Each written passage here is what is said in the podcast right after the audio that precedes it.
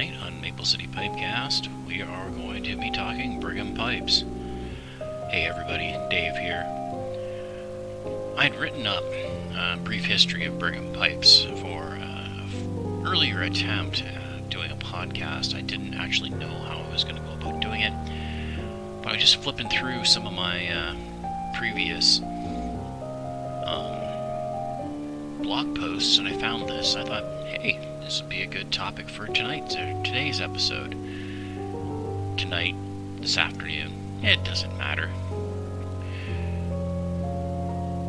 I'm going to be focusing on this particular episode on my Ford Brigham Mountaineer. Uh, it has a light stain and a lovely grain pattern that, when combined with a with its vulcanite stem, it's just beautiful.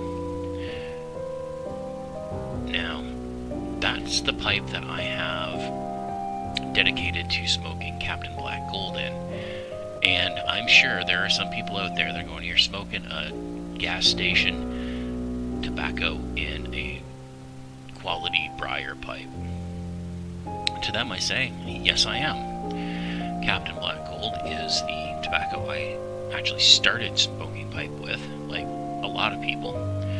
It didn't take long for me to get from there to Sutliff Maple Street or um oh shoot. Uh, I was just thinking of one. Uh, Frogmorton. There we go. On the bayou specifically. That's a great smoke. But I digress. And I don't have that much time to digress in, so we'll just move on. So, if you're from Canada and a pipe smoker, you're surely familiar with Brigham, but if you're not, here's a brief, brief history. Okay, let's see. Sorry, I'm not used to actually reading for this. I usually just off the cuff most of these, and you can tell I'm sure, but this is just the same thing.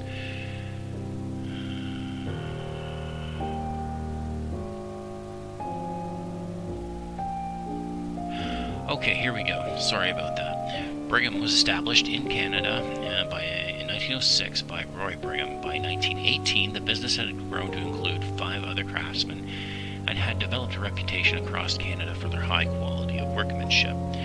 In 1935, Herb Brigham joined his father to tackle the problem of tongue bite. And we're all familiar with tongue bite, I'm sure.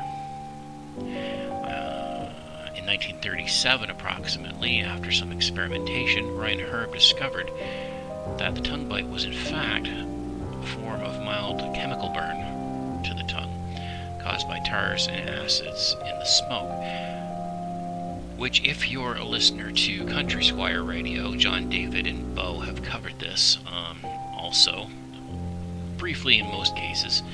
I'm sure if you dig around in their archives, you can find one where they've covered it a little bit extensively.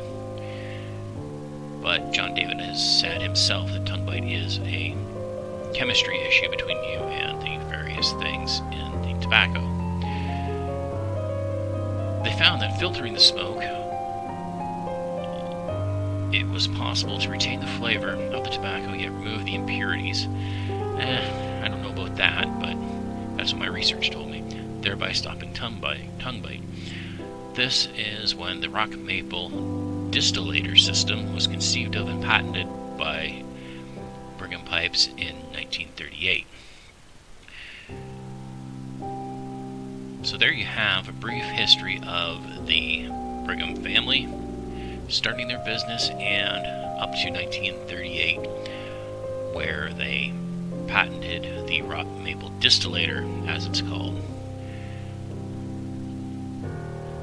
I look looks like we're coming up on going to have to have a part two. Anyway, thanks for listening, everybody, and good smokes.